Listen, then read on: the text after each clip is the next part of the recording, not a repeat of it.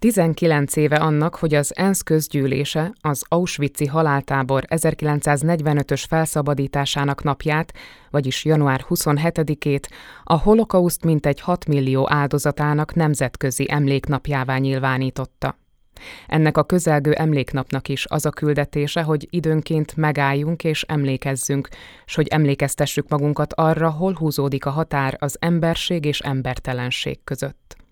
A Szeredi Holokauszt Múzeum küldetése, hogy a Szereden az egykori munka- és koncentrációs táborban zajlott események bemutatásán túl az emberiség ellen elkövetett büntettekre és az alapvető emberi jogok bármiféle megsértésére hívja fel a figyelmet.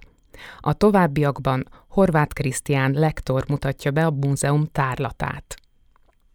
Múzeumunk fő részét ez az öt barak képzi. Az első négy barakban van a tárlat, és itt az utolsó épületben, azon kívül, hogy ez egy ilyen adminisztratív épület, itt vannak a, az időszakos kiállításaink, és akkor most megyünk az első barakba, ahol a tárlatunk eleje van, ami kimondottan a szlovák államban lezajlott zsidó üldözésről, holokausztról szól, és hát aztán megyünk majd sorba.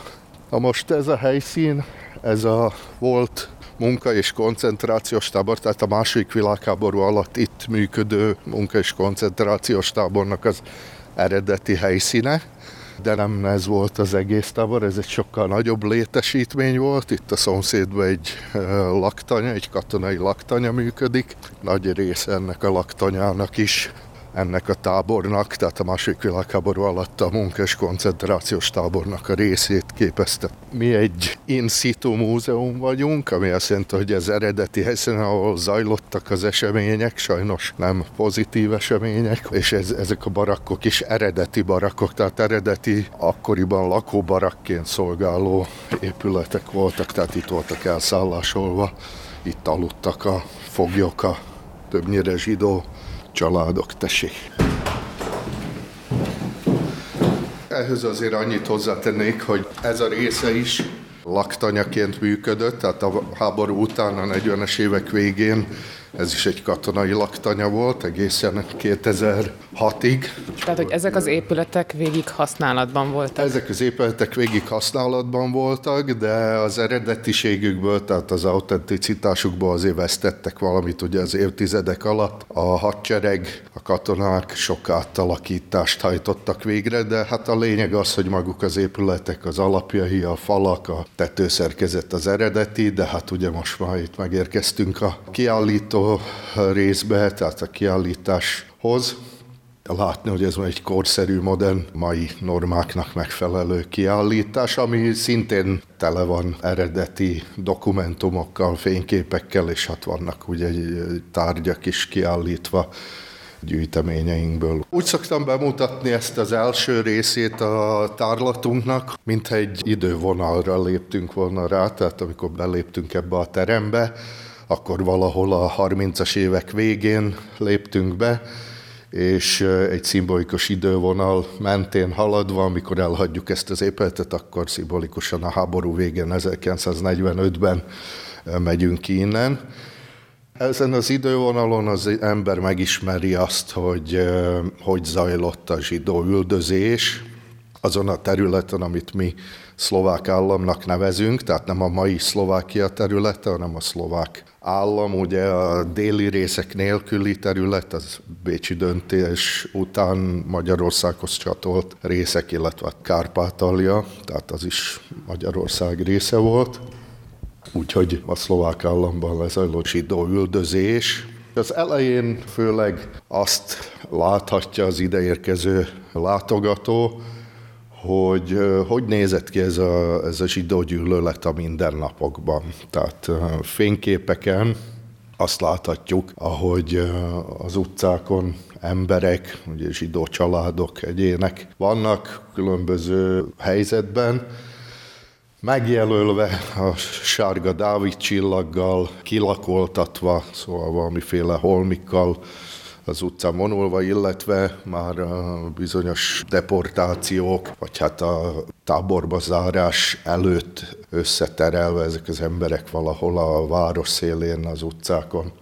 Most láthatunk itt egyenruhás fiatal embereket is, akik embereket, zsidókat aláznak meg az utcán. Ezek a fiatal emberek fegyverben és egyenruhában, ezek a Linka Gárda tagjai, akiket mondjuk talán Magyarországon a nyilas keresztes szervezethöz hasonlítam, tehát egy ilyen félkatonai szervezet volt, ami az elejétől fogva, tehát mondjuk úgy, hogy a szlovák állam autonómiájától kezdve különböző feladatokat láttak el, amiből nem tudok semmi pozitívumot mondani, tehát hogy a zsidók ellen minden lépésben ott találjuk valahol ezt a, ezt a félkatonai szervezetet, a linkagárdistákat. Itt ezen a fotón például azt látjuk éppen, hogy a szakállát nyírják le az úriembernek, nagy nevetés közepette. Aztán itt a fényképek között, tehát a, ahogy be van mutatva ez a, az, az atmoszféra, az a légkör, ami itt uralkodott a 30-as évek végén, 40-es évek elején. Látjuk azt, hogy rengeteg újságcikk, karikatúra, plakátok vannak itt a fényképek között elhelyezve.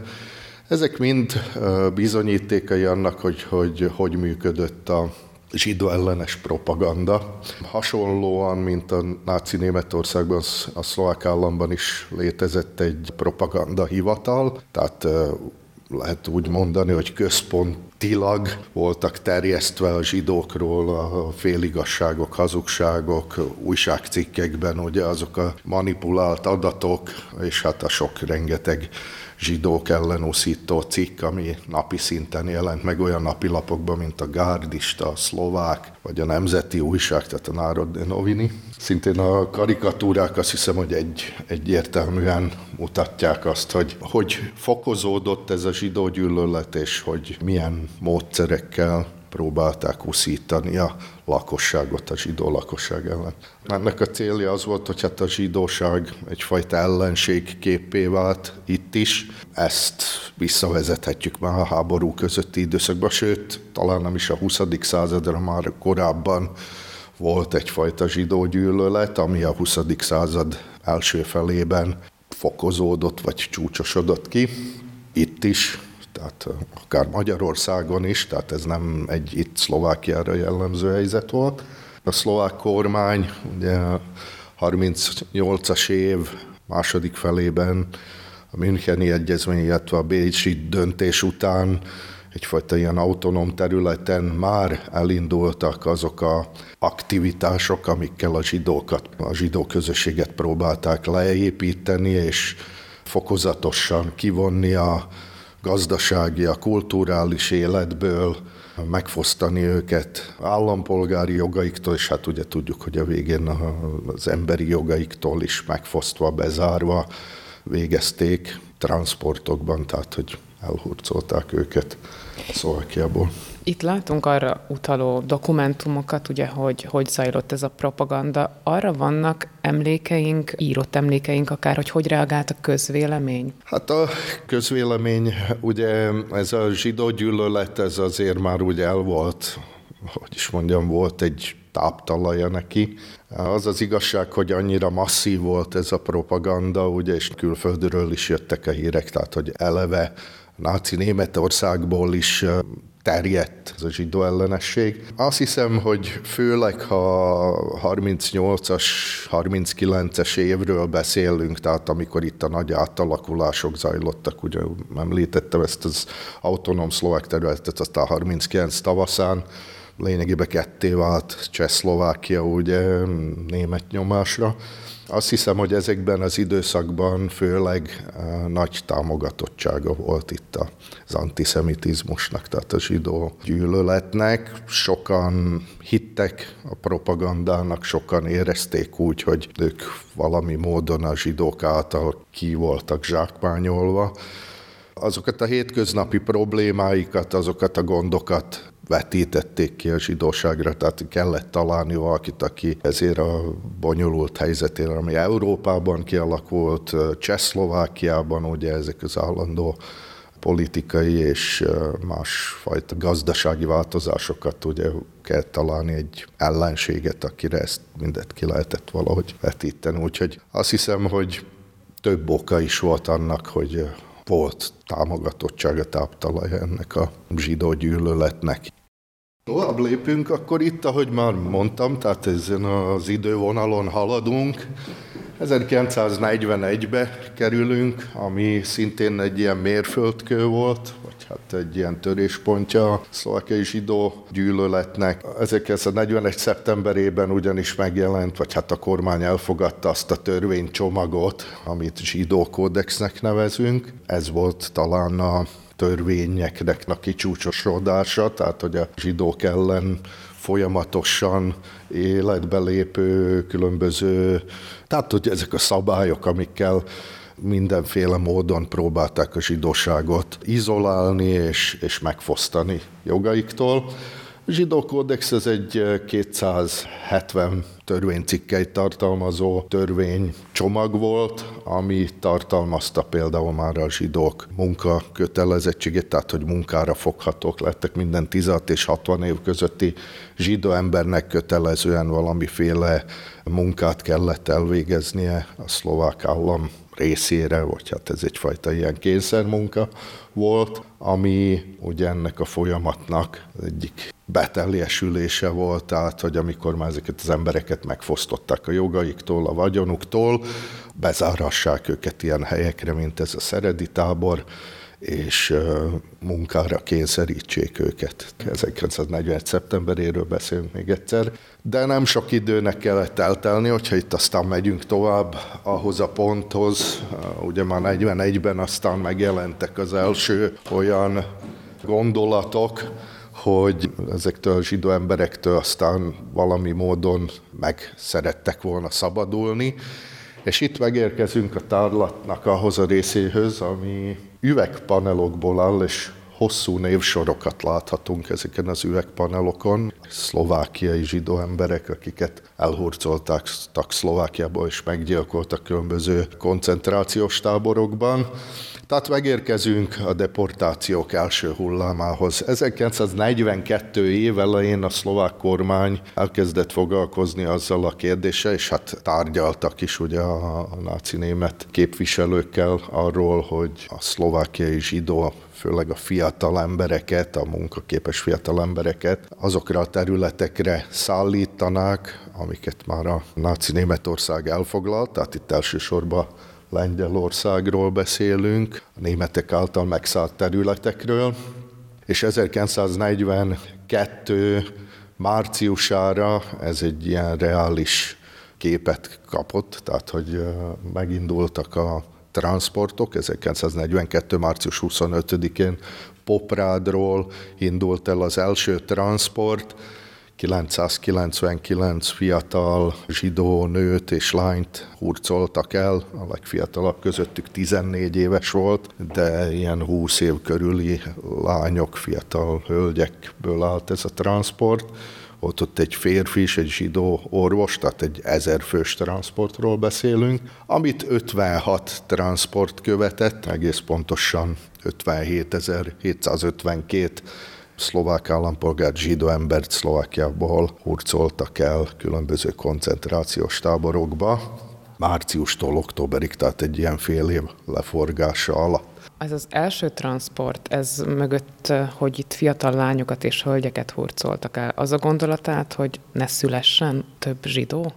Ezt inkább úgy mondom, hogy ez egy ilyen háttérgondolat lehetett, tehát hogy demográfiailag, hogyha egy generációt kiveszünk ugye egy kisebbség közül, és ha főleg, ha ez a generáció az, akire aztán ugye épülnek a következő generációk, tehát hogy az a legproduktívabb generáció, akkor ez ilyen természetszerűleg azt hozza magával, hogy ez a csoport demográfiailag elkezd hanyatlani, de azért, ha ezt állítom, hogy ez, ez volt a legfontosabb szempont, akkor azért nem mondanék igazat.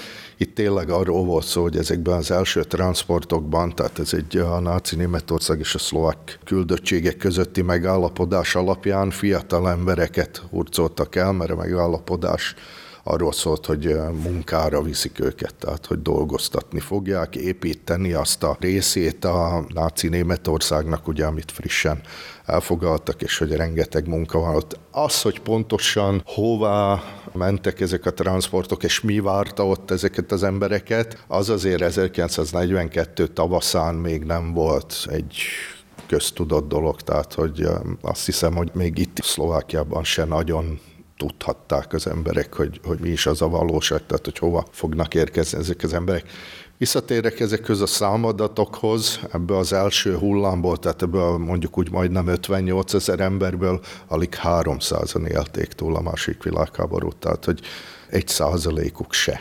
42-től háború végéig 45-ig túlélni ilyen körülmények között, ugye ezek koncentrációs táborokba mentek ezek a vonatszerelvények. Elsősorban is az Auschwitz-i koncentrációs táborba, illetve a Lublini övezetbe, azon belül is a Majdánek és a Szobibori táborba. Azokat a körülményeket túlélni három évig, az mondjuk meg őszintén, hogy egy szinte lehetetlen. Tehát az a 300 ember is inkább talán egyfajta óriási szerencsének köszönhette, hogy túlélték. Ezeken az üvegpanelokon áldozatok vannak, de csak egy kis töredéke, tehát néhány ezer név látható itt nem az volt a célja a tárlat megálmodóinak, hogy itt ezt telerakjuk rengeteg névvel és üvegpanellel, tehát inkább csak így akarták bemutatni azt, hogy egy mekkora tragédia, milyen sok ember, tehát hogyha csak ezeket a panelokat, ezt a rengeteg nevet végignézzük, akkor az ember tud sokkolja, hogy hogy ez még csak ez, a töredéke. Hogy ez csak egy töredéke, és mégis milyen tömeg lenne az, hogyha ők most itt megjelennének. Úgyhogy ez kimondottan a 42-es év és a transportok első hullámának szentelt része a tárlatunknak. És hát akkor folytassuk ezen az idővonalon az időutazást. Az egész történelmet, ezeket az éveket, 38-tól 45-ig minden pillanatát bemutatni, ez lehetetlenség, úgyhogy itt mindig csak ilyen fontos állomások vannak. Ez egyik ilyen fontos állomása a történelmünknek a szlovák nemzeti felkelés volt. Ugye hát ennek az eseménynek, vagy hát ennek a felkelésnek a történelmével egy egész múzeum foglalkozik Besztercebányán, de mi is hangsúlyt fektettünk ennek az időszaknak, mivel nagyon sok változás történt a holokauszt történelemmel is kapcsolatban. Tehát, hogy elsősorban is kitört a szlovák nemzeti felkelés, ezek a helyszínek, tehát a munkatáborok többsége, az ha nem is szűnt meg, de egy ideig ilyen kisebb káosz uralkodott. A zsidók helyzete is megváltozott, ugye a Szlovákiára egyre több megszálló német egység érkezett, tehát József Tiso az akkori elnök úgy mondta, hogy jöttek segíteni, fölszabadítani az országot a fölkelőktől, tehát ők vették át ennek a folyamatnak, tehát a zsidó kérdés végső megoldásának, ezt ők nevezték így el egy konferencián, a Vanzéi konferencián, ennek az irányítását itt. Tehát, hogy 1944 augusztus végéről beszélünk, ugye a szlovák nemzeti felkelés kitöréséről, és 1944. szeptemberében már egyfajta ilyen náci német vezetés alatt megindult, de egy kicsit fölgyorsult, amíg itt maradt zsidó emberek elleni folyamat. 44. október elején újraindították a transportokat is. Paradox módon az első hullám az 42 márciusától októberig zajlott, tehát ott abban a fél évben 57 transportban, az majdnem 58 ezer ember. A második hullám az még 44 októberétől 45 március utolsó napjáig, tehát egy újra egy mondjuk úgy, hogy egy fél év alatt újra rengeteg vonatszerelvény indult el Szlovákiából különböző táborokba, ugye hát mivel a az auschwitz tábor, illetve az akkori megszállt lengyel területeken a táborok többsége már januárban föl lett szabadítva. A transportok innen Szlovákiába inkább nyugati irányba, tehát a Terezini táborba, illetve a németországi, tehát a belső német területekre mentek. Ez a második hulláma, még egyszer ez főleg abban különbözött az első hullámat, hogy ez már inkább egy ilyen német felügyelet alatt kicsit más szabályok szerint zajlott, nem volt kevésbé tragikus, mondjuk csak annyiban, hogy kicsit többen túlélték ezt a második hullámát a transportoknak, annak köszönhetően is, hogy hát ugye 45 év végén na, ezek a transportok már olyan táborokba érkeztek, ahol kezdték felszámolni maguk a nácik ezeket a táborokat, ahogy a front közeledett, mondjuk úgy, hogy nagyobb esélyük volt túlélni, ennek ellenére azért ugye a kétharmada a második hullámából ezeknek az elszállított embereknek stb. nem tért vissza onnan.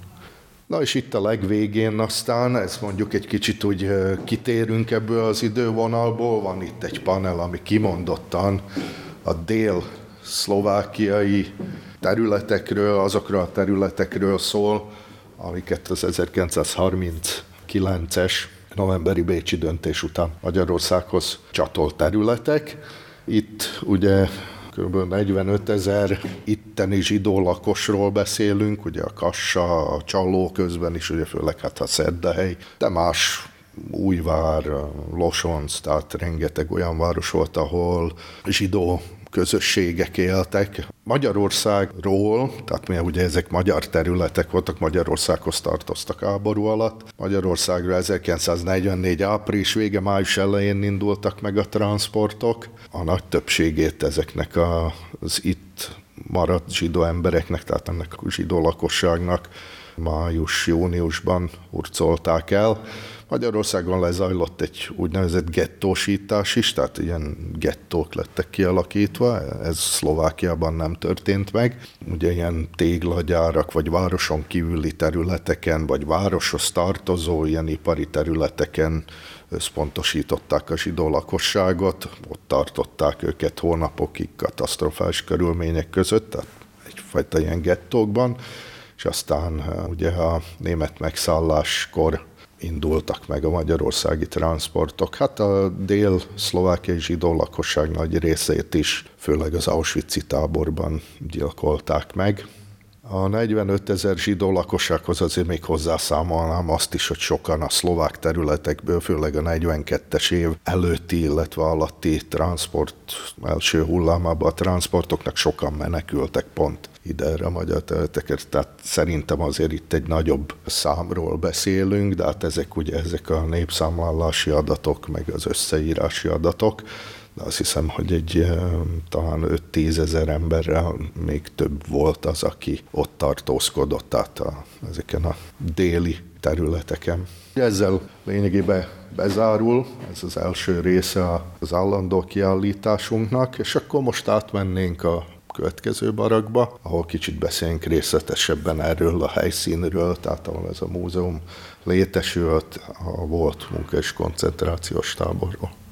Még egy pillanatra, még, még egy kérdésem van, hogy itt uh, alapvetően paneleket látunk, és fotókat, és, és uh, olyan dokumentumokat, amik korabeliek, de van ott egy befőttes üveg. Erről esetleg ejthetünk szót? Ennek mi a szimbolikája, vagy... A befőttes üveg, ez egy segélyszervezetnek a befőtje, vagy hát a legvárja. Ez az ENSZ elődjének számító szervezet a háború végén a visszaérkező embereket próbálta élelmiszerrel segíteni, illetve a hazajutásukat támogatta. Tehát azért úgy képzeljük el a másik világháború végét, ugye, hogy már lassan föl szabadítva a területek, ahogy nyomták vissza a nácikat, vagy hát a németeket az országukba, hogy ezeken a felszabadított területeken azért szintén egy kisebb ilyen káosz uralkodott. Tehát gond volt minden, ugye az élelmezéssel, a, a gazdasági helyzettel, úgyhogy ez a szervezet, ez kimondottan a akik a koncentrációs táborokból érkeztek, azokat próbálta meg valahogy kisebb központjaik voltak, és ott támogatták őket élelmiszerre. Ugye ezek az emberek általában fizikailag is nagyon rossz állapotban voltak, úgyhogy gyakran orvosi kezelésre szorultak, és hát ugye voltak, akik vissza akartak menni a szülőfalujukba vagy városukba, tehát vagy a lakhelyükre, de voltak olyanok, akik ugye a háború után is félelmükbe nem akartak, úgyhogy ezekkel az emberekkel is kellett foglalkozni, tehát hogy akkor mi lesz velük a jövőben. Sokan nem mertek visszamenni oda, ahonnan el lettek hurcolva ezekbe a táborokba. Hát mondjuk meg őszintén azt is, hogy vége lett a második világháborúnak, de a zsidó gyűlölet, az antiszemitizmus az nem tűnt el teljesen nyomtalanul. Egészen a 40-es évek végéig Európa szerte, és hát ez Szlovákiába, vagy hát Csehszlovákiába is megtörtént, különböző pogromok voltak, ahol még mindig a zsidókat támadták, és hát sajnos voltak olyan pogromok, ahol zsidó embereket öltek meg a háború után. Kedves hallgatóink, továbbra is a Szeredi Holokauszt Múzeum, az egykori munka- és koncentrációs tábor helyszínén járunk, ahol a múzeum lektora Horváth Krisztián vezet végig bennünket a tárlaton. De még mielőtt a következő barakba lépnénk, egy szabadtéren kiállított vagon előtt állunk meg. Ez egy marhaszállító vagon, egy eredeti darab, tehát nem abban a szempontból, hogy marhaszállító vagon, hanem hogy ez a vagon a második világháború alatt többször is emberek szállítására volt használva. Mindig elmondom itt is azt, hogy ez egy eredeti darab, de a valóság az, hogy ez egy teljesen felújított, restaurált darab, tehát eh, messze nem olyan, mint azok a vagonok, amikben ezeket az embereket szállították. Ugye ez egy tiszta Esztét, és ki, esztétikus vagon, a valóság az, hogy a zsidókat a koncentrációs táborokba büdös, piszkos vagonokba szállították, tehát senki nem vette a fáradtságot, hogy valahogy így felújította, kitisztította és átfestegette volna ezeket a vagonokat. De ehhez a tárgyhoz hozzátartozik az is, hogy amikor megtalálták, mert annyira rossz állapotban volt, hogy tényleg szükség volt arra, hogy egy kicsit eh, föl legyen újítva többször is használták a 42-es évben ezt a vagon, tehát több vonatszerelvénynek volt a része, a zsolnai transportokban, tehát Zsolnáról induló transportok, zsolnai zsolna környéki zsidó emberek voltak ebben a vagonban.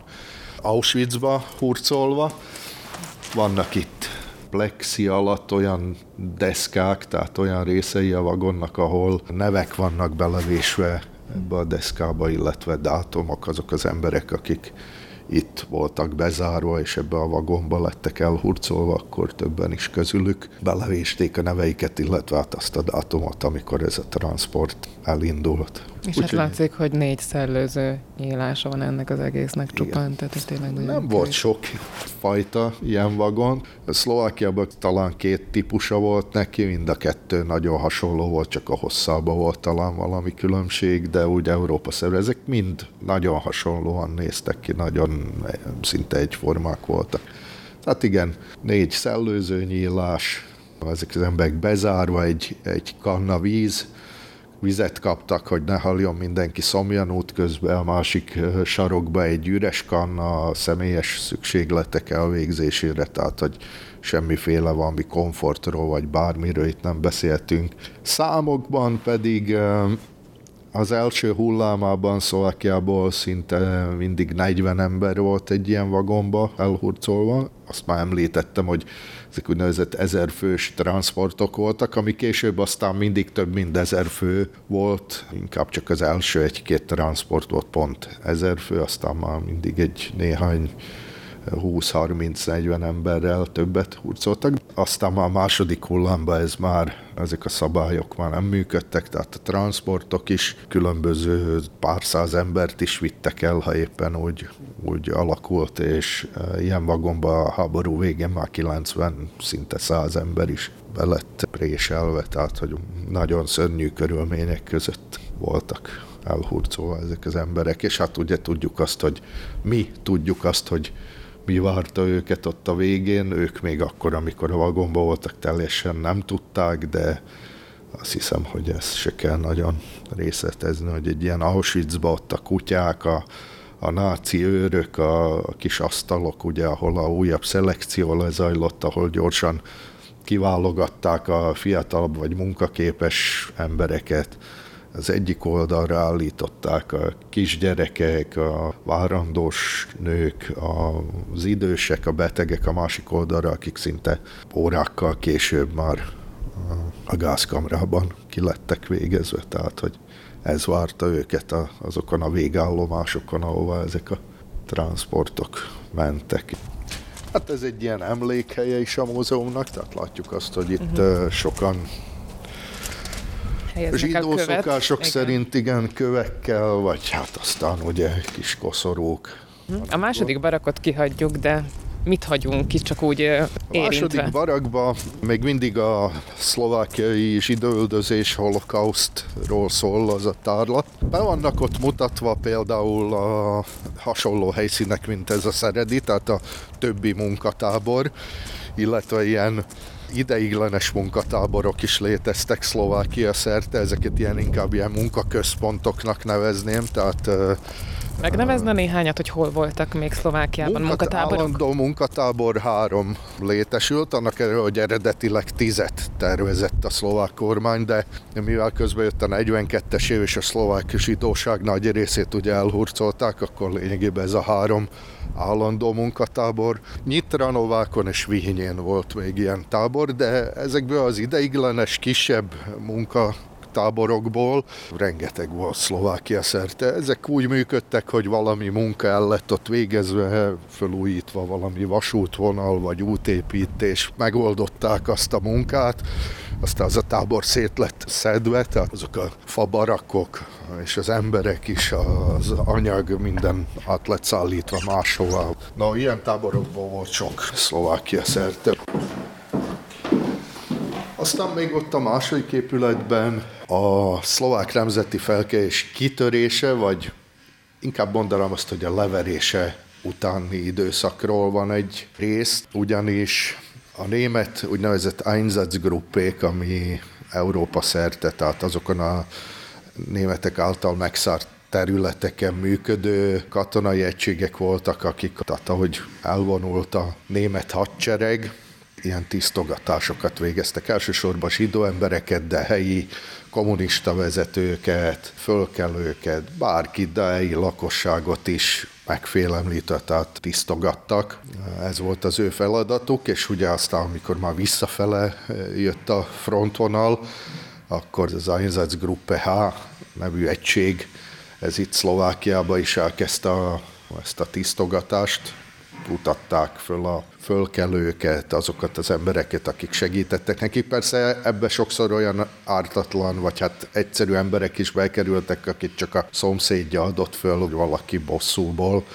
Na és hát az ő feladatuk volt az, hogy fölkutatni ezeket a csoportokat, embereket, és megbüntetni őket.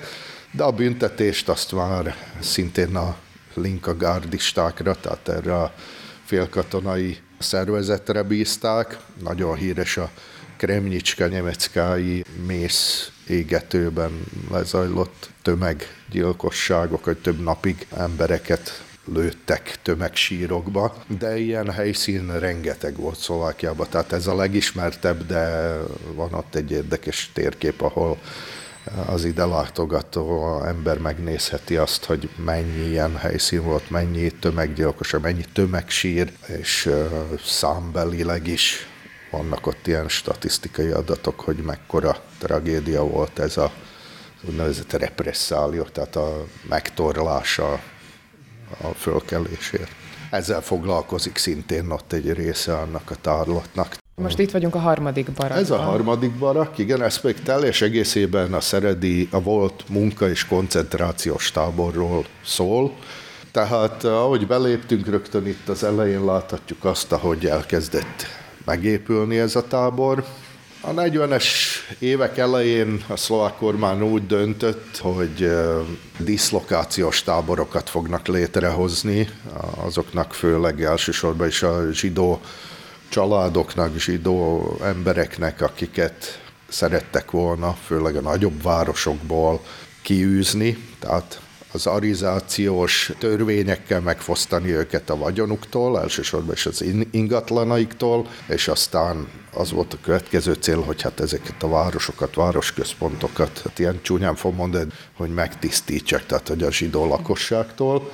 Ebből egyfajta ilyen szociális probléma alakult ki, ugye, hogy hát eh, nagy családok kerültek az utcára, és hogy ezek az emberek ne legyenek nagyon szem előtt, legyenek valahol egy helyen, legyenek kontrollálhatóak, ezért úgy döntöttek, hogy ilyen táborokat hoznak létre. Persze ott volt már, sőt már 38-ban volt róla szó, hogy ezeknek a táboroknak munkatáborokként kéne működniük, ugyanis Hát tudjuk azt, hogy a másik világháború előtt és a második világháború után is mindenféle elnyomó rezsimeknek, tehát mindenféle nem demokratikus államberendezéseknek ez egy olyan eszköze volt, amit erőszeretettel használtak, tehát a koncentrációs táborok és főleg a munkatáborok, ahol is az embereket bezárhattak, tehát egyfajta börtönként működtek, másodszorban pedig dolgoztatták őket, tehát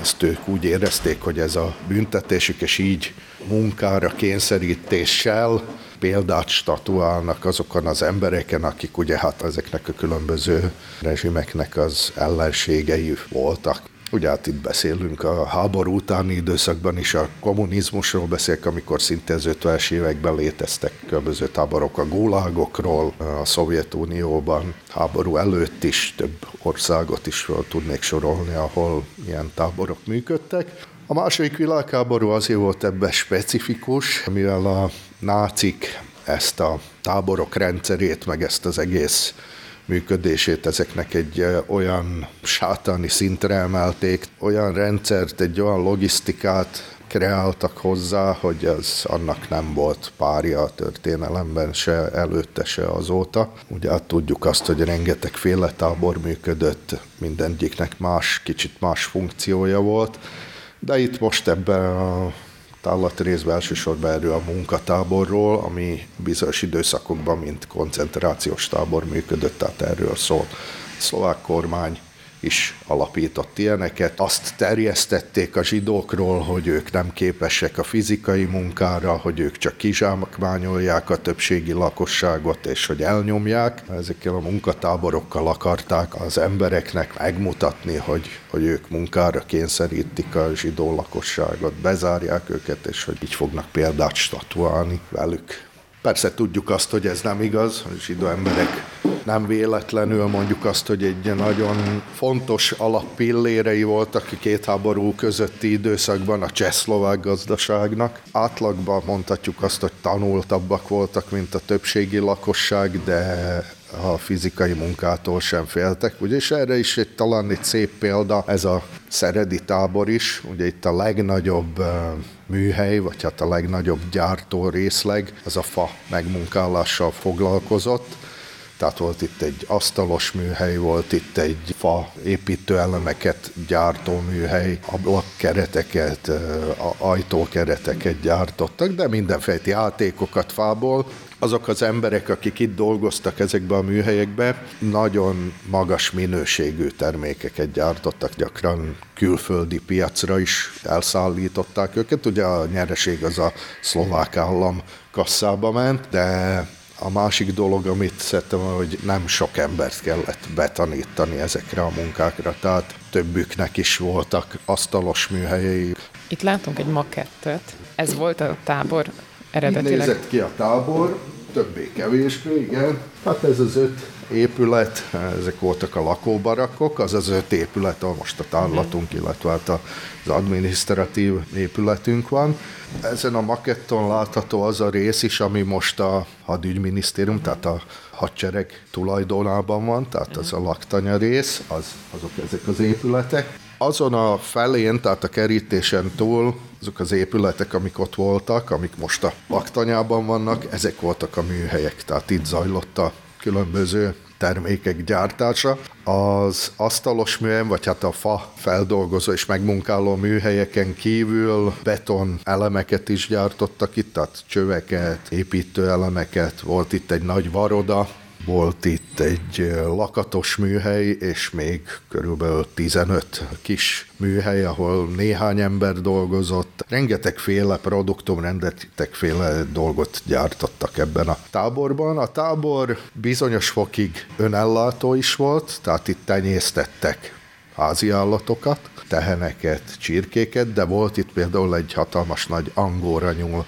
tenyészet. Ezt a nyulat ezt nem kimondottan a húsa, vagy hát az élelmezés véget tenyésztették, hanem a bundája véget, amiből ilyen finom szállat készítenek, amiből aztán különböző termékeket. Tehát nem csak maga a nyúltenyészet volt itt a táborban, hanem az egész folyamat itt zajlott le egész a kész termékekig. Volt itt egy kórház, egy zsidó kórház. Ezt Pozsonyból helyezték át ide, tehát azt magát a személyzetet, orvosokat és egészségügyi dolgozókat, akik eredetileg Pozsonyban voltak. Pozsonyban ugyanis, főleg a belvárosból és a hozzátartozó városrészekből egy úgynevezett Judenfrei területet akartak csinálni minél hamarabb, tehát az összes zsidó családot kitelepíteni onnan. Volt ott egy zsidók számára létrehozott kórház is, amit hát mivel a cél az volt, hogy az összes zsidó lakost a belvárosból kitelepítsék, akkor megszüntették, és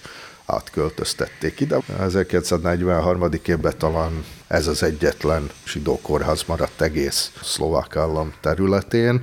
Van még egy érdekes építmény, igen, itt a maketten. Itt van ez a magas épület, máskönben az is teljes egészében megvan az az épület, ha bár üres, egyenlőre nincs rá anyagi keret, hogy rendben legyen. Ez volt az úgynevezett kapitányság épület, tehát egy ilyen administratív, de a tábor őreinek is az irodái ebbe az épületből irányították ezt a tábort. A tábort máskönben az első években szintén a linkagárdisták őrizték, aztán a szlovák nemzeti felkelés kitörése előtt jó pár hónapig a csendőrség vette át a tábor őrzését. Ezt az időszakot nevezzük, de nem csak mi, hanem maguk a túlélők is a, talán a legenyhébb időszaknak a táborban, ugyanis a csendőrök sokkal emberibben bántak az itt fogva tartott emberekkel, és hát ugye ez, ebben az időszakban nem is voltak transportok, és egy ilyen kicsit nyugodtabb időszak volt. Ezzel nem azt akartam mondani, hogy ez egy valami szuper jó, csodálatos időszaka volt a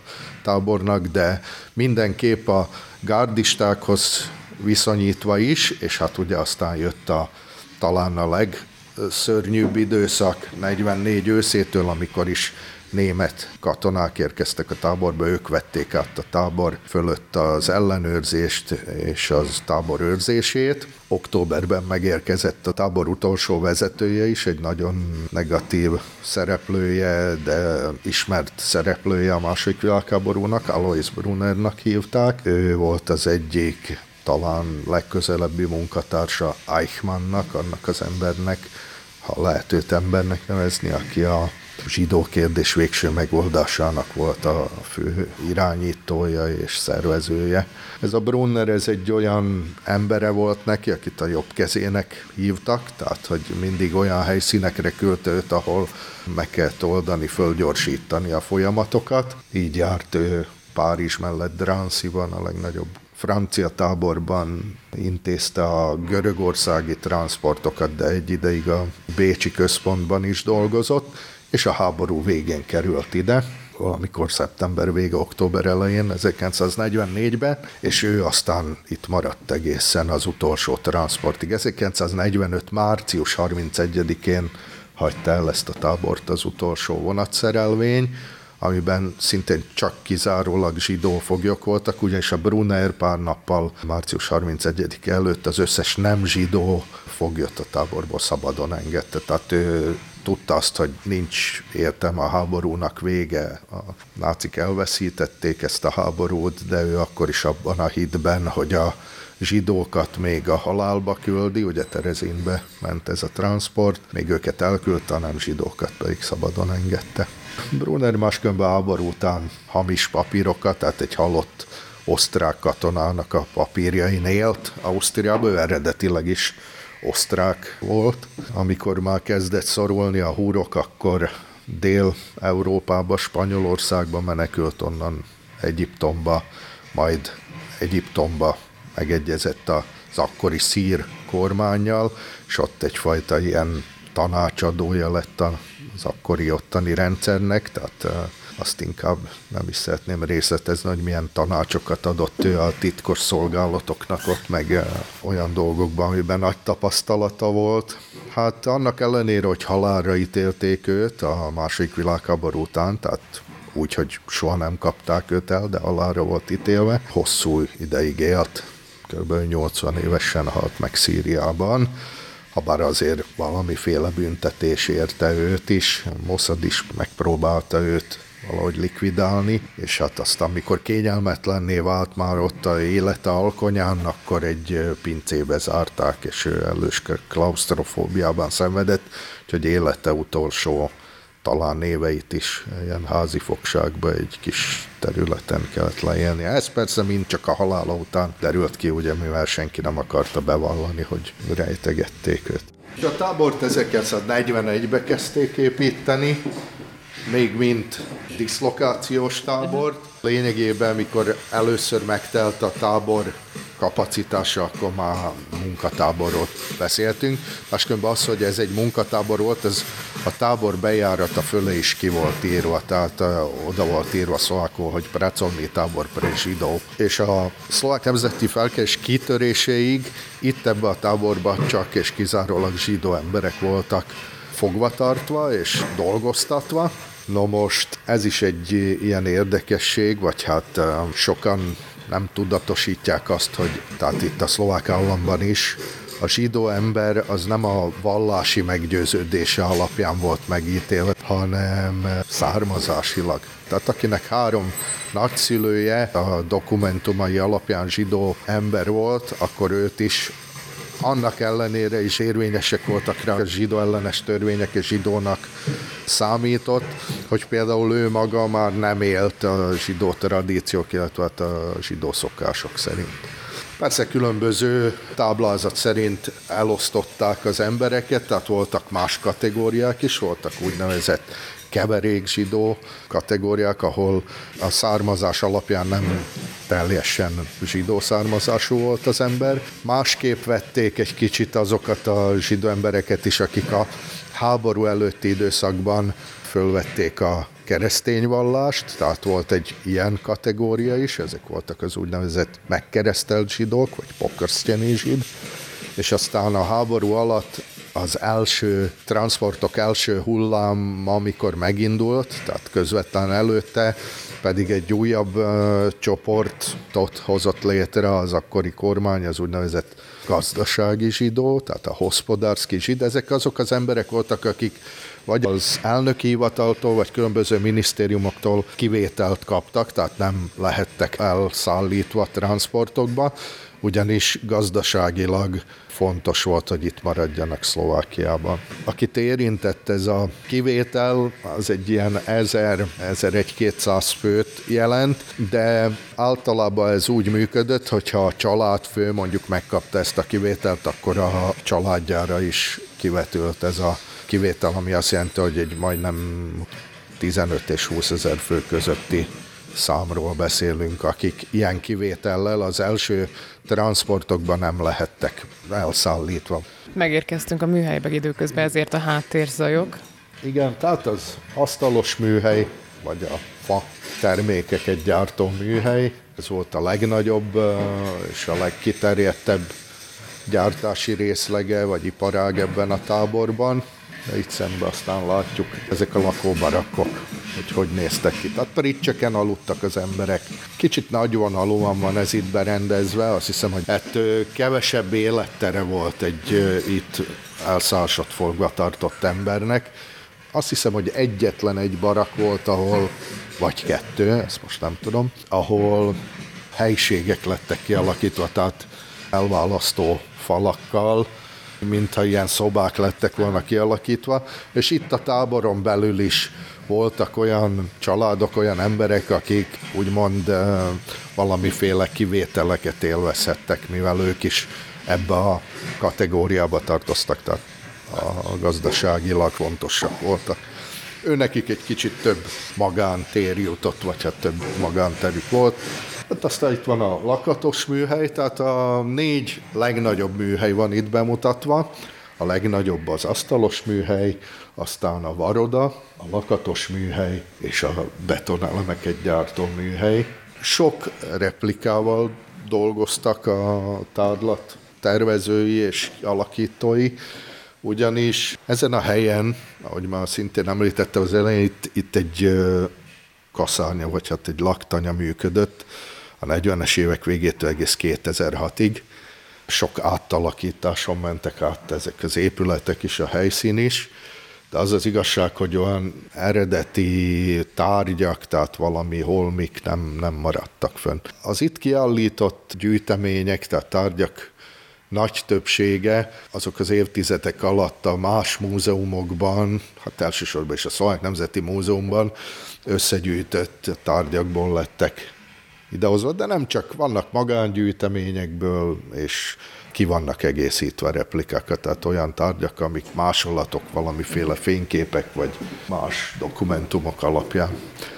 Iskola és óvoda is működött a táborban, ezt ne úgy képzeljük el, hogy valami féle nagyvonalú ajándék volt az itt fogva tartott embereknek. Egész egyszerűen az oka ennek az volt, hogy rengeteg gyerek volt a táborban, tehát a legkisebbektől, sőt a kórházban itt születtek is, tehát egész pici kis babák is voltak a táborban. És hát ugye a szülők, illetve hát minden 16 évtől idősebb embernek kötelezően dolgoznia kellett, Na most a sok gyereknek kell valakinek foglalkoznia kellett napközben. Egyrészt a szülők is talán jobban tudtak koncentrálni arra a munkára, hogyha tudták azt, hogy a gyerekeikkel törődik valaki. Ezek szintén zsidó pedagógusok voltak, akik erre a munkára lettek kijelölve. Irodahelyiség is be. Nagyon színvonalas bútorokkal berendezett irodahelyiségek voltak, de hát nem is a foglyokat szolgálták, hanem azokat, akik a tábort őrizték. Viszont azt hozzáteszem, hogy abban a fő épületben, tehát ahol ezek a tábor őrzői és vezetői dolgoztak, ott volt az úgynevezett gazdasági részleg is. Ugye anyagot kellett rendelni, munkafolyamatokat valahogy kialakítani, logisztikát, a könyvelés, hát az összes ilyen szakmunkát, tehát ezt, ezt mindet szintén a zsidó foglyok végezték. És itt van egy felirat, hogy Úradná reč je szlovenszká, tehát hogy a hivatali nyelv az szlovák. Igen. ez azon gondolkoztam, hogy ez vajon melyik nyelvet érinti inkább ebben a kontextusban? Ebben a kontextusban ez, ugye vannak ilyen rövid filmjeink, több non-profit szervezet is készített túlélőkkel beszélgetéseket, a Szeredi táborban van olyan rövid film, ahol arról is szó volt, hogy gyakran használtak más nyelvet is, mint a szlovákat, tehát a zsidó emberek maguk között a kommunikációban. Ezt elsősorban is a magyar és hát a német nyelvre gondolok, de én azt hiszem, hogy a német az annyira nem lehetett baj a gárdistáknak, inkább talán a magyar. Aztán mivel ide ugye az első hullámban, tehát a 41-es évben elsősorban is a pozsonyi zsidó családok kerültek, és aztán a környező nagyvárosokból, tehát Nyitra, Nagyszombat, de Galgócon is volt, Tapolcsán, tehát volt sok helyen volt nagyobb zsidó közösség. Most ezek az emberek közül sokuknak magyar volt az anyanyelve, ugye hát a zsidó családokban is volt egy használt anyanyelv, és aztán ugye tudjuk azt is, hogy a, a zsidó közösségben nagy tradíciója volt annak, hogy több nyelven beszéltek, tehát hogy a, az államnyelv a szlovák természetesen, és hát a német, a jiddis is használatban volt. Úgyhogy sokan más anyanyelvűek voltak itt, mint szlovák, de hát gondolom, ha a gardista közelben volt, akit mondjuk meg őszintén, hogy nem igazán beszéltek semmilyen más nyelvet, mint a szlovákot, nem szerették azt, hogyha valaki a foglyok közül a közelükbe más, más nyelven kommunikál. De én akkor is azt hiszem, hogy talán a magyar volt a nagyobb baj, mint a német, mert azt mégse lehetett nekik annyira kritizálni.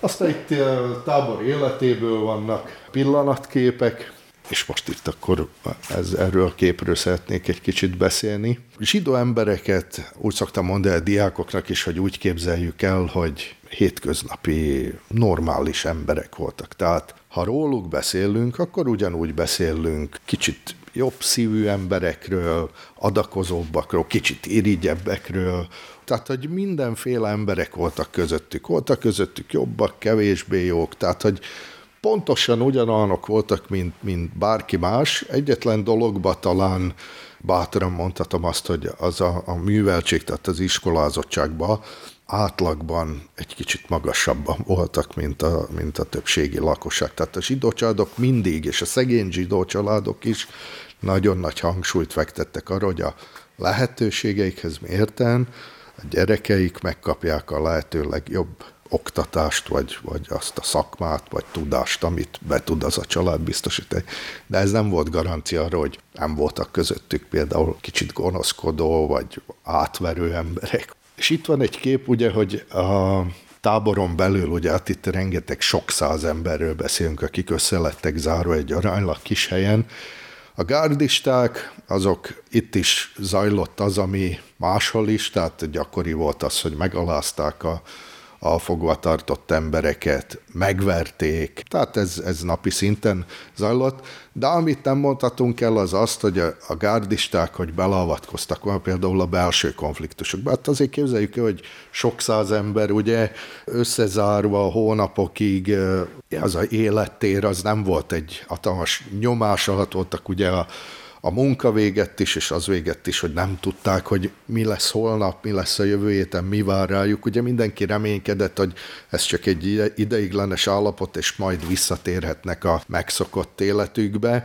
de azt hiszem, hogy a lelkeméjén azért mindenki számított valami rosszabbra is, tehát hogy tudták azt, hogy ez sajnos nem úgy néz ki, hogy ez jobb lesz, hanem egyre rosszabb. Tehát, hogy biztos, hogy volt feszültség, volt stressz, Na most a tábor őrzői azok azon kívül, hogy itt szerették kínozni, megalázni az embereket, ugye nem vették őket jóformán emberszámba, de ezekkel a belső dolgokkal nem törődtek, tehát valószínű, még örültek is, ha itt például valaki hajba kapott egymással. Ezért például itt a táborban is maguk a zsidók alakítottak ki egyfajta ilyen belső saját rend, föntartó csoportot, tehát hogy ők maguk próbálták megoldani azokat a konfliktusokat vagy problémákat, amik itt ugye kialakultak ebből a helyzetből adódóan. Ezért én azt mondom, hogy sokkal jobban megértik emberek ezeket a dolgokat, meg sokkal jobban tudom elmondani azt is, hogy miért szörnyű ez a hely, meg mi volt, hogyha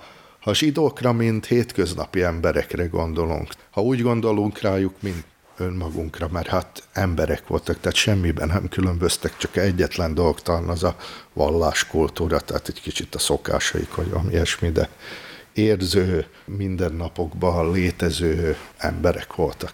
Hát ezek a strózsákok, vagy hát ezek a szalmazsákok, azt hiszem, hogy a 20. század első fejében még használták őket a mindennapos életben, főleg vidéken, ugye hát ilyeneken aludtak, az akarták egy lepedővel, de ilyen zsákokon aludtak az emberek, tehát materacként használták őket. Itt a táborban is, a pricsekben ilyen zsákok voltak, de így a földön tudomásom szerint akkor aludtak az emberek, hogyha megtörtént a táborban a szelekció, tehát hogy megjött a névsor, kiválasztották az embereket, akinek a transportba kellett kerülnie, de volt olyan, hogy magára a vonatszerelvényre még várni kellett, és ilyenkor, ilyen esetben, ha már ezeknek az embereknek ki lett adva a parancs, hogy össze kell csomagolniuk, elhagyni a lakóbarakot, akkor volt valahol a táborban olyan rész, ahol egy-két éjszakát vagy napot így a földön egymás mellett, ahova töltöttek, a deportációra várva, tehát a vonatszerelvényt várva, ami aztán elhurcolta őket a táborba. Most ott van egy fénykép is, amin látjuk azt, hogy csíkos rabruhában fekszenek ott emberek, valamiféle szalmán. Na ez a fénykép, ez nem innen ebből a táborból van, ebbe azért is vagyok biztos, mivel itt még a foglyok a saját ruháikban voltak, dolgoztak és működtek. Azért, mert amikor ide lettek hozva ebbe a táborba, akkor kaptak egy listát arról, hogy milyen holmit kell hozniuk magukkal. Na és ezen a listán szerepelt a munkaruha, és egyfajta váltóruha is, tehát azt kötelező volt nekik hozniuk magukkal. Hát ő maguknak kellett bebiztosítaniuk ezeket a dolgokat, de az egész tábor működés alatt itt a saját ruháikban voltak. Tehát ezek a rabruhák, ezek már inkább olyan haláltáborokra, koncentrációs táborokra, mint az Auschwitz ilyesmire volt jellemző, ahol mindenüktől megfosztották őket, ugye le lett borotválva a hajuk, kaptak egy számot, tehát minden emberi mi voltuktól megfosztották azokat a odahurcolt zsidókat, és nem zsidókat is, és egyfajta számmá, egyfajta nem emberi lényé próbálták degradálni őket a nácik ezekbe a táborokba, ott, ott voltak ezek a rabruhák használatba. Ez inkább szerintem azt akarja bemutatni, azt a folyamatot, tehát hogy ez után, a tábor uh-huh. után mi következett, hogy hová vezetett az az út, ez a folyamat. A legvégén pedig olyan dokumentumokat láthatunk, ami ugye itt föl is van írva, ami az ideérkező emberekről följegyzett adatokat tartalmazza. Ezek már a Brunneri időszakba ide hurcolt embereknek az adatai, tehát a nevükön, születési dátumokon, helyszínükön kívül olyan érdekességek is vannak ott, ezek amúgy nagyon fontos információk, tehát hogy nagyon sok mindenre kapunk válaszokat ezekből a dokumentumokból. És ezek már németül vannak vezetve. És már csak németül, igen. Tehát ez már akkor volt, amikor a tábort az SS őrizte, és a Brunner volt a vezetője. Például mennyi készpénz volt náluk, mennyi családtagjuk volt itt a, a táborban. Tehát ez az ideérkező embereknek a, a névsora. És a, és a foglalkozás is ugye a berül, igen, igen, igen.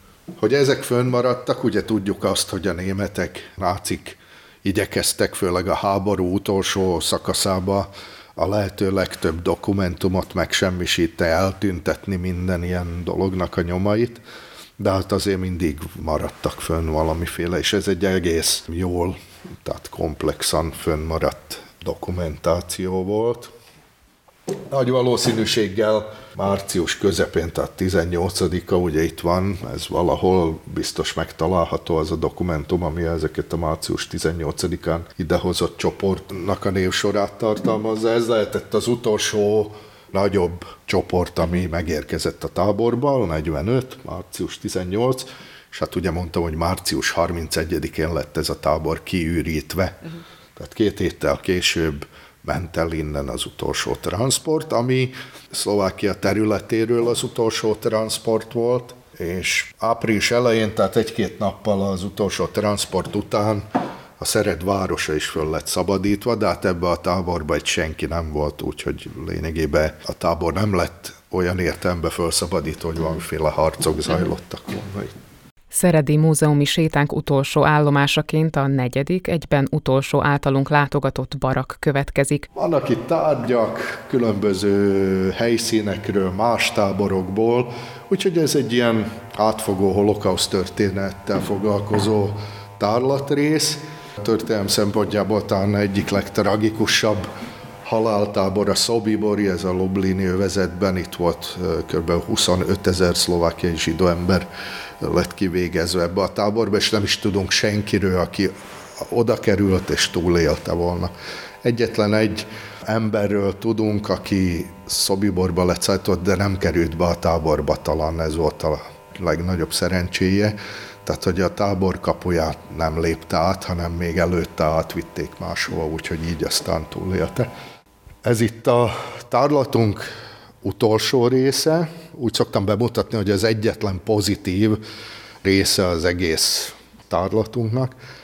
Ez ugyanis a hősökkel foglalkozó rész, azokkal az emberekkel, akik az életük kockáztatásával is zsidó embereket mentettek a háború alatt. Ezeket az embereket aztán a háború után, ugye, miután Izrael állam meg lett alapítva, és később a Yad Vashem nevű intézmény, az Izrael állam és a Yad Vashem létrehoztak egy ilyen kitüntetést, aminek világigaza, így, így nevezik ezt a kitüntetést.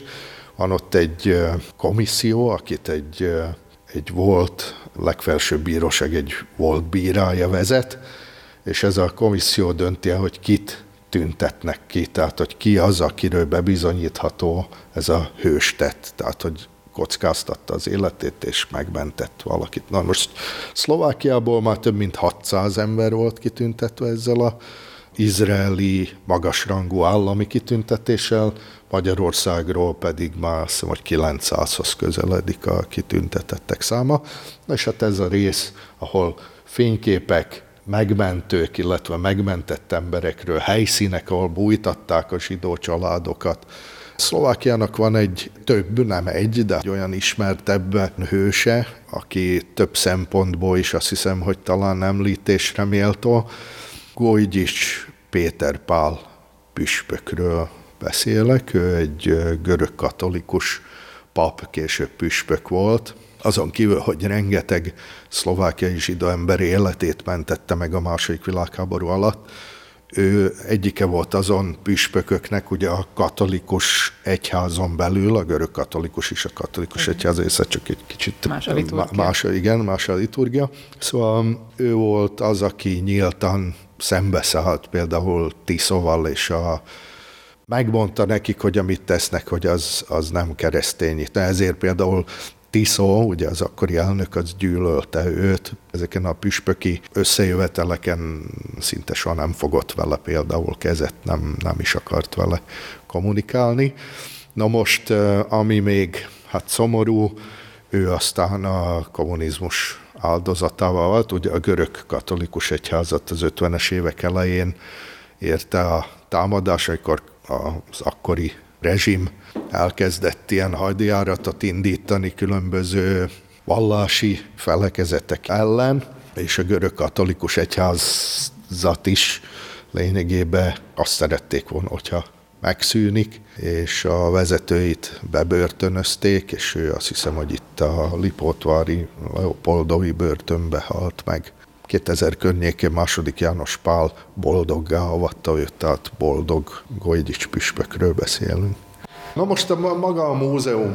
Ugye hát említettem, hogy ez a múzeum az eredeti helyszínén, tehát a volt munka- és koncentrációs tábor eredeti helyszínén létesült. Ez egy hosszú és bonyolult folyamat volt, ugyanis 2000 valahogy 9-ben már voltak az ilyen elsődleges megálmodott tervek arról, hogy itt egy ilyen múzeumnak kéne létesülnie, ugyanis az az igazság, hogy sehol máshol Szlovákiában semmilyen koncentrációs táborról, munkatáborról vagy munkaközpontról nem maradt fönt semmi eredeti épület vagy helyszín. A Nováki tábor a felkelés kitörésekor megszűnt, tehát az ottani csendőrök, akik őrizték a tábort, azok csatlakoztak a felkeléshez, a fiatal zsidó foglyok is felkelő csoportot alakítottak, úgyhogy az megszűnt, viszont a Nováki tábort a háború után a következő nem demokratikus rezsim, ugye a kommunizmus újjáépítette, és saját céljaira egy hasonló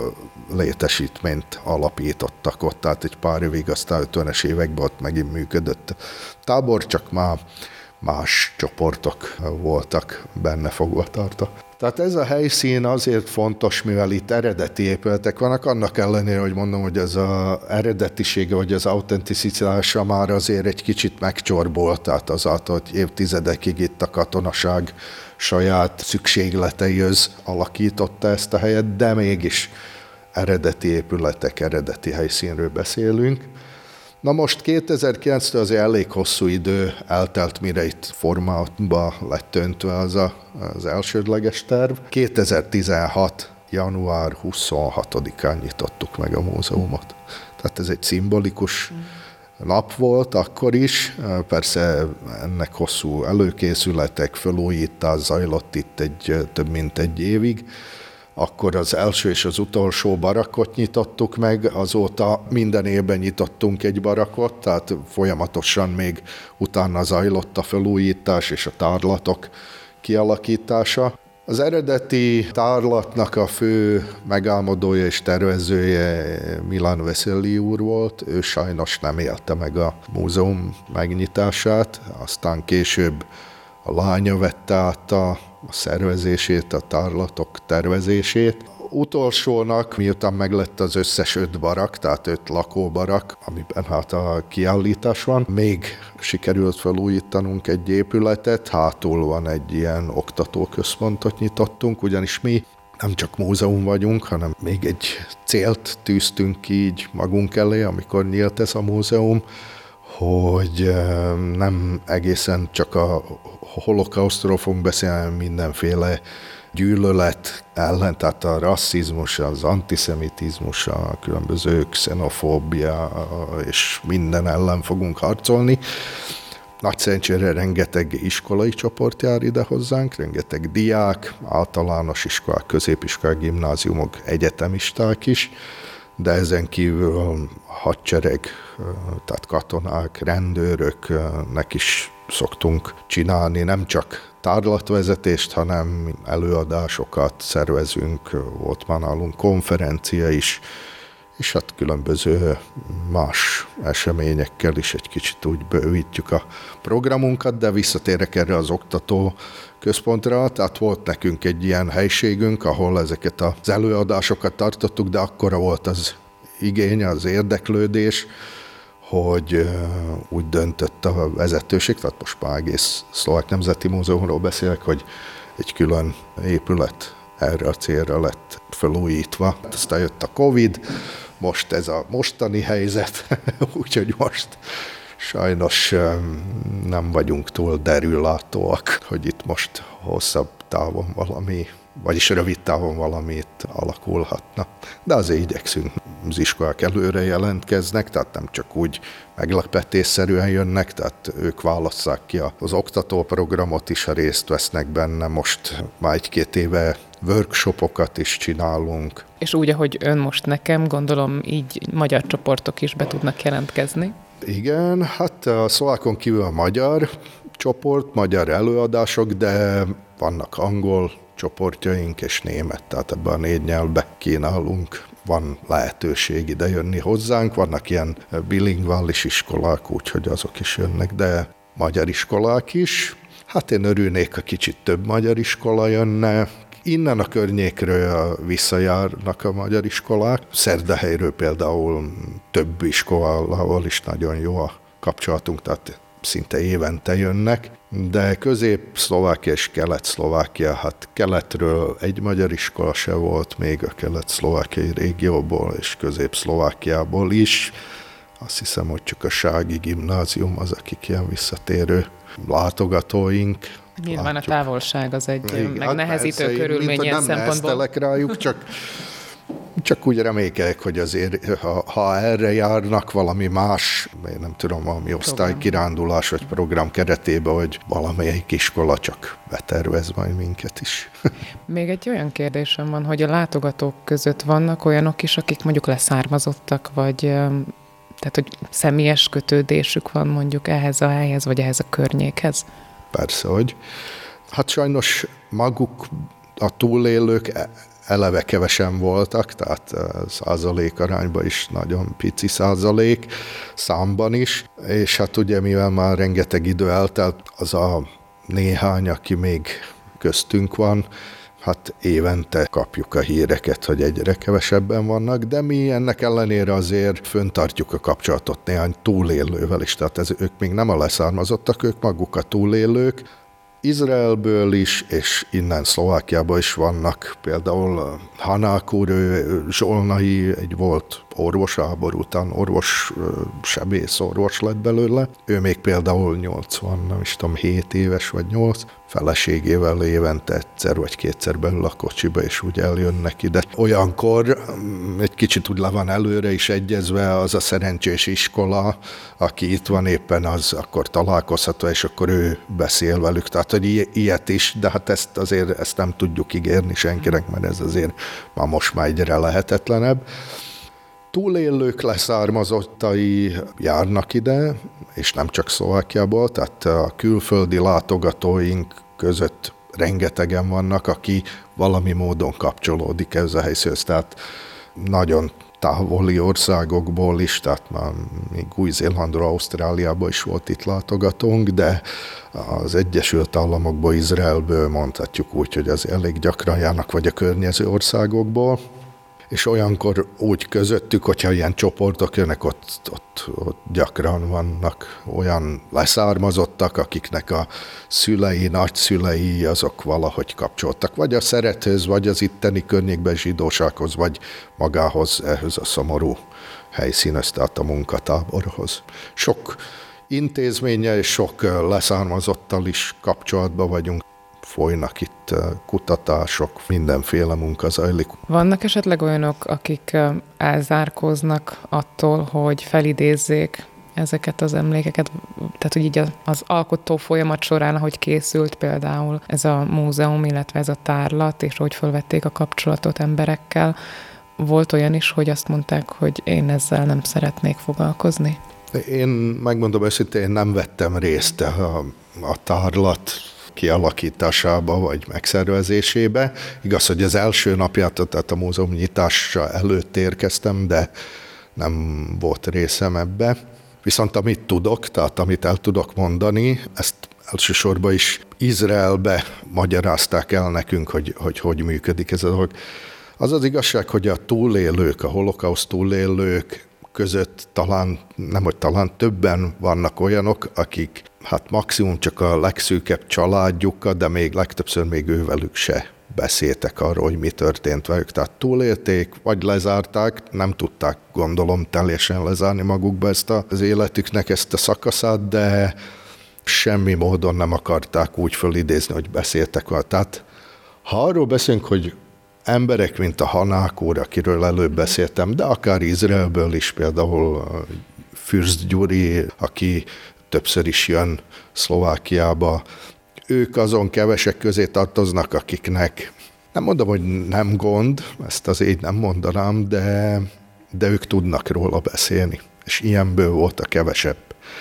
Na most a múzeum kialakításánál tehát a, akár a tárlat szervezésénél, a gyűjteményeknek a megszervezésénél, tehát az, hogy ez a múzeum beinduljon, meg, meg hát nyilván olyan emberek lettek megszólítva, akik hajlandóak voltak erről beszélni, és még talán még nem is csak ez volt egyfajta föltétele ennek, hanem a másik az, hogy ők maguk is azért szakemberekké váltak a háború után. Tehát olyan emberek, mint a Gila Fatran, vagy akár Naftali Fürst, vagy ott az elején van egy ilyen emléktábla, ahol föl vannak sorolva azok a túlélők, akik valami módon hozzájárultak ennek a múzeumnak a kialakításához, tehát a történeteikkel, akár még valami tárgyakkal is, nem pénzbeli hozzájárulásról beszélek. Ők közülük többen is később vagy történészek voltak, vagy a háború után már eleve aztán Izraelben miután konszolidálódott az életük, kezdtek foglalkozni ezzel a témával, tehát ők valami módon azért úgy szakemberek is. Filmek készültek, tehát ilyen interjúk, beszámolók, ilyen filmünk van rengeteg különböző non-profit szervezetektől. Sok információnk van, ilyen oral history, ami persze sokat ad nekünk, abból rengeteget lehet tanulni, és hát azok talán a legrelevánsabb információk közé tartoznak mégis egy személyes tapasztalat. A Szeredi Holokauszt Múzeum tárlatával ismerkedhettünk meg Horváth Krisztián, a múzeum lektora segítségével.